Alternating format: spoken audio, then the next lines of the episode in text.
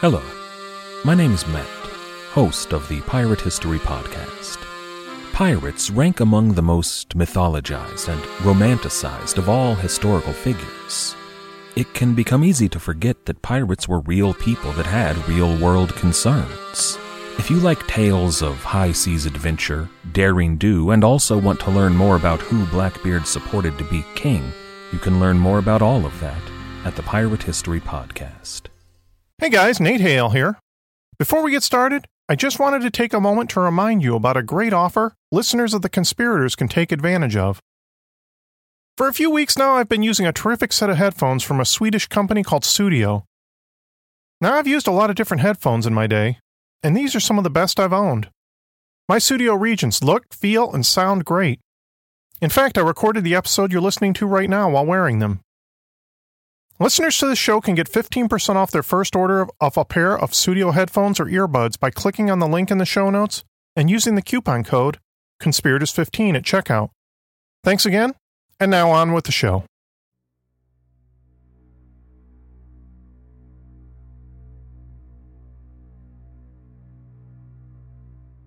By the time Poland fell to Nazi forces in 1939, the writing was on the wall for the western part of Europe which by and large had managed to avoid getting sucked into the rapidly escalating Second World War.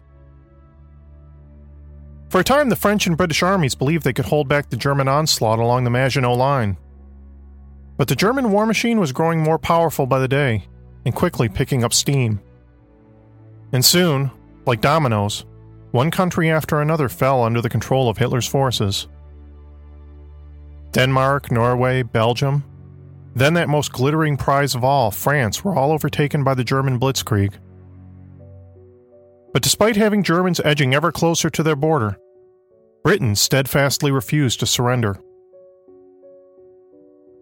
Historians have long debated whether Hitler ever seriously considered an all out invasion of Britain.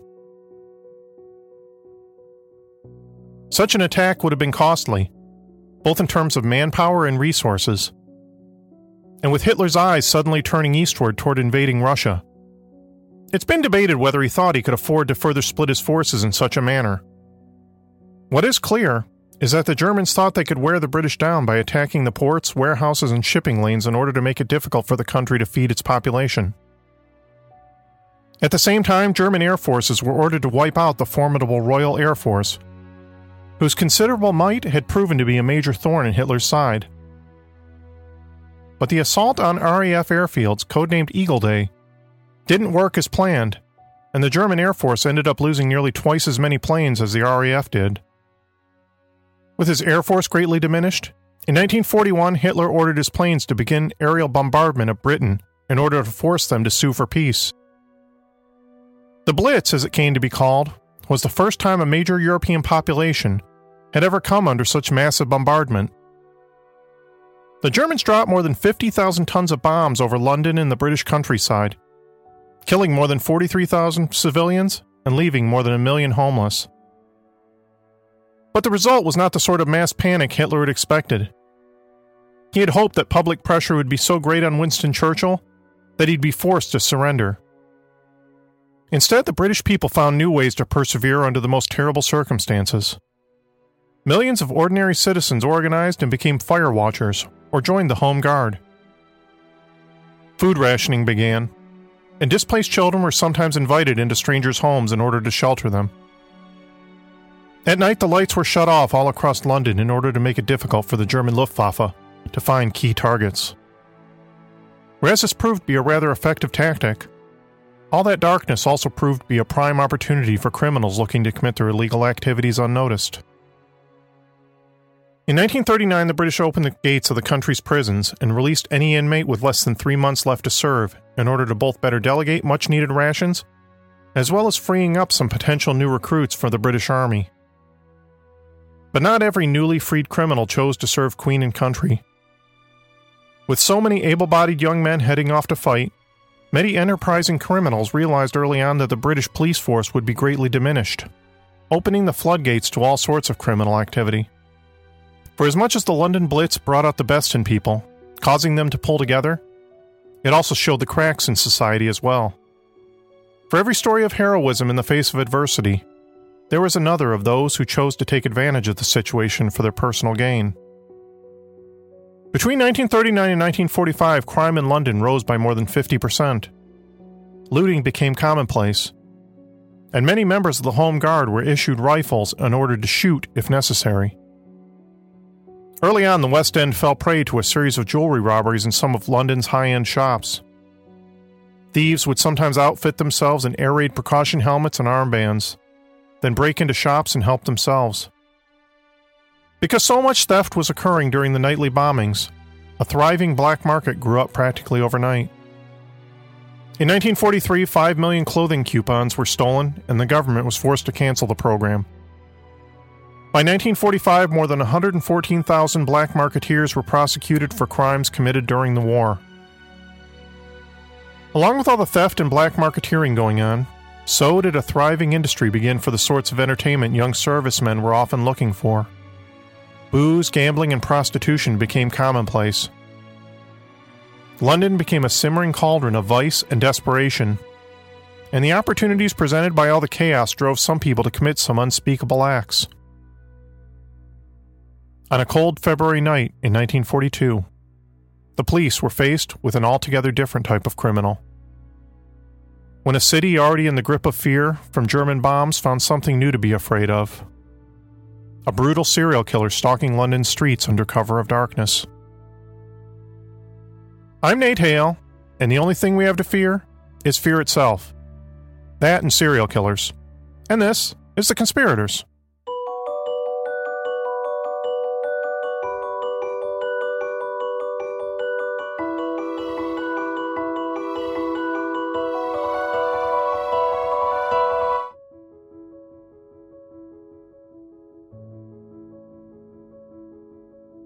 Evelyn Hamilton was a 40 year old chemist from Newcastle who lost her job due to wartime cutbacks. She had never managed to find a husband, and she had always worked to support herself. Despite the loss of her job, she felt she was luckier than most because she managed to secure a new job at a pharmacy in Grimsby. She arrived in London on Sunday, February 8, 1942, with plans to stay the night before moving on to her new job the next morning. She never made it. The following morning, an electrician on his way to work spotted an electric torch lying on the ground near an air raid shelter.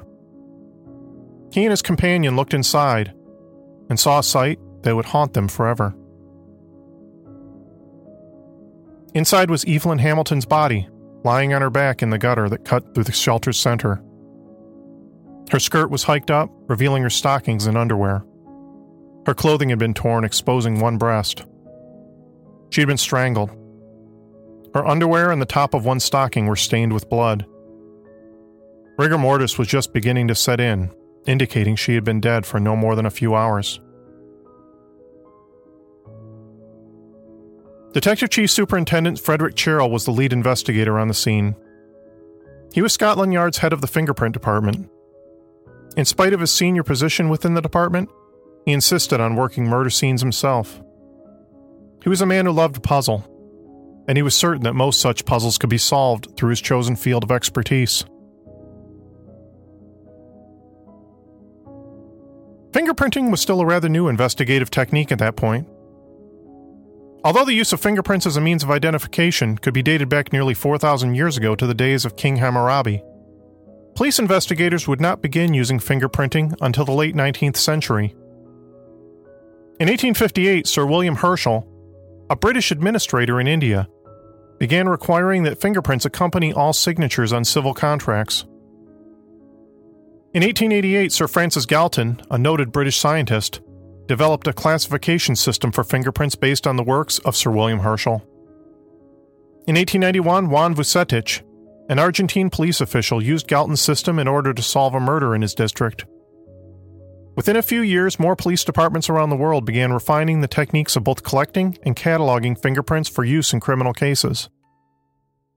It was actually a former superintendent of Scotland Yard, named Edward Henry, who in 1891 experimented with Galton's classification system and developed his own modified form called the Henry system that is still largely used today. Frederick Cherrill was the foremost expert on fingerprints in London, perhaps in all of Great Britain.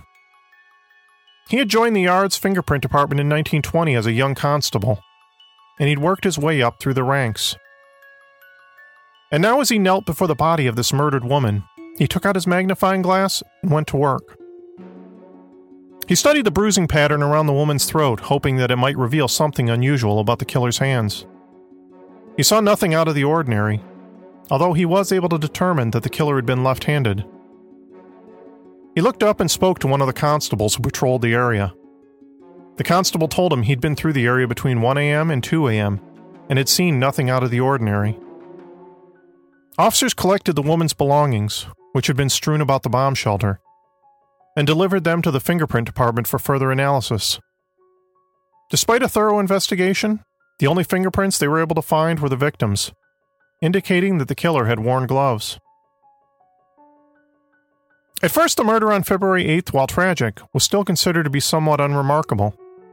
It wasn't the only murder that had occurred during the Blitz, and Cherrill feared it wouldn't be the last. One report had come in of an aircraft gunner who shot a superior officer over a dispute involving rations. In 1943, a man named Harry Dobkin would be hanged after murdering his wife and burying her body in a bombed out church basement in an attempt to make it look like she'd been killed in the blast. In late September 1940, Ida Rodway, a woman in her late 60s, and her blind husband Joseph were bombed out of their home. The couple began sleeping on their sister's floor but as the days turned into weeks with little or no hope in sight, Ida did what she thought would be the kindest thing she could do for Joseph. She slit his throat before turning herself over to the police. In fact, during the time of the Blitz, murder rates in Britain increased by about 22%, as many would be murderers figured out that the chaos of war could provide excellent cover for their crimes. But it wouldn't be long before Frederick Cherrill realized there was something unique about the death of Evelyn Hamilton by the next night, events took on a more sinister tone when another victim turned up that he soon realized was related. On Tuesday, February 10th, two meter readers came across a horrific scene inside a flat in Soho, central London. There, they found the body of a woman. Her head was hanging over the edge of the bed, and a pool of blood had spread across the floor. She too was named Evelyn. This was 35 year old Evelyn Oatley, the flat's occupant, she was the former wife of a poultry farmer from Blackpool who had come to London to pursue a career in the theatre back in 1936. Things didn't work out as planned, and after the war broke out, she had been forced to work the streets in order to make ends meet. In London, street prostitution wouldn't become illegal until 1959, so at night during the war, you didn't need to walk far along the city streets to find a young woman engaged in the world's oldest profession. Evelyn had suffered a brutal assault. Whoever murdered her had at first attempted to strangle her, then, failing at that, went ahead and cut her throat. She'd also been sexually mutilated, using a number of items that appeared to have been found lying around the flat an electric torch, a razor blade, a can opener, and a hair curler. Inspector Cherrill was able to lift a greasy fingerprint from one of the instruments the killer had used to mutilate the woman from that, he was able to determine that the killer in this case had also been left handed, leaving him to speculate that the two crimes may have been committed by the same individual. It was unusual for a killer to have murdered two women in such close succession. It wouldn't be long before the London newspapers got hold of the story and dubbed the killer the Blackout Ripper, taking the name from the most famous British serial killer in history, Jack the Ripper. Even Frederick Cherrill himself would make the comparison to the killer from Whitechapel. He once wrote, Not since the panic ridden days in 1888, when Jack the Ripper was abroad in the East End, had London known such a reign of terror. Whoever the killer was, he was working fast and seemed to have an insatiable appetite for murder, because by the following night, he attacked three more women. 32 year old Mary Haywood was waiting in a Piccadilly restaurant for her boyfriend when a young man tried shoving some money into her hand and propositioning her. She told him she wasn't that sort of girl. Yet he was still able to talk her out of the restaurant and to accompany him into the street. He grabbed her and pulled her into a doorway and tried to kiss her. She tried shoving him away and telling him to stop. But the man pressed on, and then he put his hands around her throat and began to squeeze. She fought desperately against his grip, beating at him to no avail. And as her breath left her, so did consciousness. But then a torchlight lit up the doorway. A passing night porter had come across the two of them and began calling out to them what was all the commotion about. The man let go of Mary and let her unconscious body slump to the ground. He ran off, dropping something along the way that would later prove to be a vital clue. But the young man wasn't satisfied with his sick needs. He continued cruising the streets, and this time came across another prostitute named Catherine Mulcahy. Catherine took him back to her flat, and when he attempted to strangle her, she managed to fight him off by landing a hard kick to the stomach with her boots, which she'd kept on throughout the encounter. She began screaming bloody murder for everyone to hear. The man fled the apartment, throwing a handful of money in her direction as he ran off. By then, the killer was frustrated and fuming. He roamed the streets, feeling the need welling up inside him like something was going to burst. Soon he found Doris Jouannet. Doris was a bored housewife who didn't really need the money. She mostly just worked the streets for the thrill of it all. On February 13th, Doris's husband returned home in the evening from his job as a hotel manager, only to find his bedroom door locked and his wife nowhere else to be found. Police broke open the bedroom door and discovered a grisly scene. Doris had been strangled with her silk stockings, and the killer had ripped open her abdomen with a knife and razor blade. Once again, the killer had improvised his choice of weapons from items he found inside the flat. Right around the same time, just a few streets away, a young girl was about to encounter yet another horrific crime scene. Margaret Lowe was a 43 year old widow who worked the streets in order to pay for her 15 year old daughter's boarding school fees. The other working girls referred to Margaret as the lady, due to the fur coat she always wore and the refined air she had about her. She usually preferred her clients to be older men who were seemingly less prone to violence and more likely not to stiffer for the fee. But at about 1 a.m. on February 11th, she was approached by a handsome and well spoken young man. She took him back to her flat, and that was the last time anyone saw Margaret Lowe alive. Everybody shush! William Shatner has something to say. Kat and Jethro, box of oddities. What do you do when the woman you love dies? Well, of course, you dig her up and you live with her. Aww. The show examines weird things. There are plenty of old photographs from this time period of children out in the streets playing in and among the dead horse carcasses. Oh, I miss those days. Things used to be so much simpler. Kat and Jethro. Then there's the urine wheel, which sounds like a really bad game show. Thing done weird things. Kat and Jethro, box of oddities. That is really mysterious. Join Kat and Jethro Gilligan Toth for the strange, the bizarre, the unexpected as they lift the lid and cautiously peer inside the box of oddities. The Webby Award winning Box of Oddities podcast from Airwave Media. When Margaret's daughter arrived at her mother's flat planning to spend the weekend there, she was surprised to find the door locked and no sign of her mother. Neighbors called the police, who broke down the door, only to discover Margaret Lowe's mutilated body inside. She too had been strangled and then cut open with all the telltale signs of the blackout ripper. In this instance, the killer had jammed a candlestick into her vagina. In spite of the number of fingerprints the murderer had left behind at the various crime scenes, Frederick Cherrill's men were unable to find a match to any known criminals. Keep in mind, this was long before the days of computers, and comparing fingerprints was a long and tedious process performed by sharp eyed detectives, comparing prints by eye, one after another. With the press seizing on the most gruesome aspects of the crimes, fear was spreading among young women throughout the city. Despite the almost nightly bombings going on all around, it was the string of murders that seized the public's attention for the week they went on. As far as serial killers went, the Blackout Ripper was unusual because there was practically no delay between his crimes. In most cases, the killer would have a cooling off period before ramping up again to commit another murder. But not in the case of the Blackout Ripper, who seemed ready to go again night after night.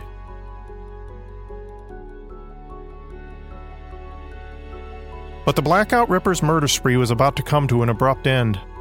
Both Mary Haywood and Catherine Mulcahy had gone to the police and told their stories about the man who assaulted them.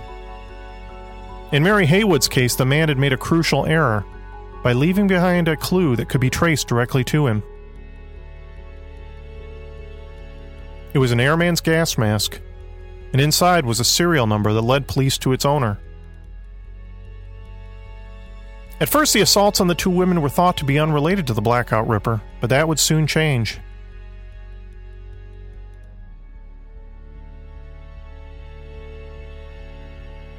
Gordon Frederick Cummins was a 27 year old airman who had been in the RAF for six years and had risen quickly through the ranks. He was a married man, but he had a reputation among his fellow airmen as a womanizer. He was known to sneak away from the base in the early morning hours looking for booze and women. Some of the other guys nicknamed him the Count because of his impeccable manners and pretentious air he had about him. But it was all just a show. He'd actually come from a modest middle class family in Yorkshire no one knew that the well mannered appearance he put forth hid the face of a monster.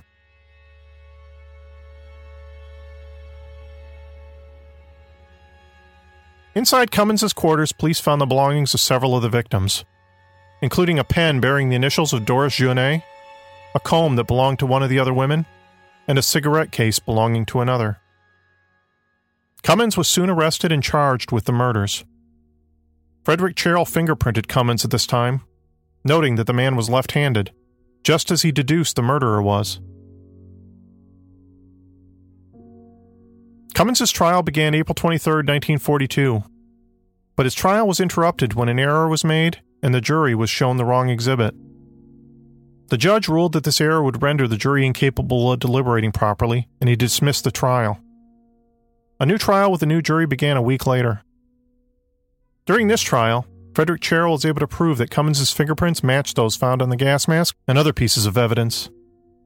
Even further evidence showed that the gas mask also contained tiny pebbles and stones that could be traced to the bomb shelter, where the first victim, Evelyn Hamilton, was killed.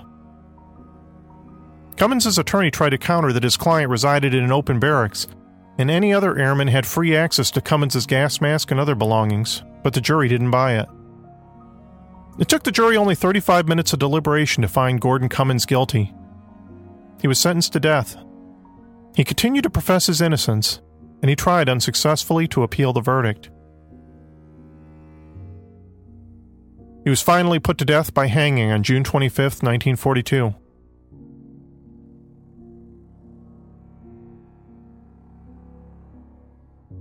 But with Cummins off the street, it only proved to be a minor relief to the citizens of London, who were still in the midst of the Blitz after all.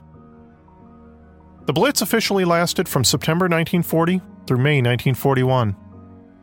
And although Western forces would eventually prevail and defeat the Nazis, for a while the threat of aerial bombardment persisted until Germany finally surrendered.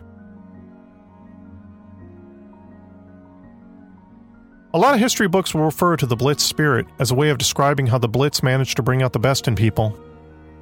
But the parts the history books seldom talk about are those who, in the face of all the horrors of war, allowed themselves to give in to the worst parts of humanity.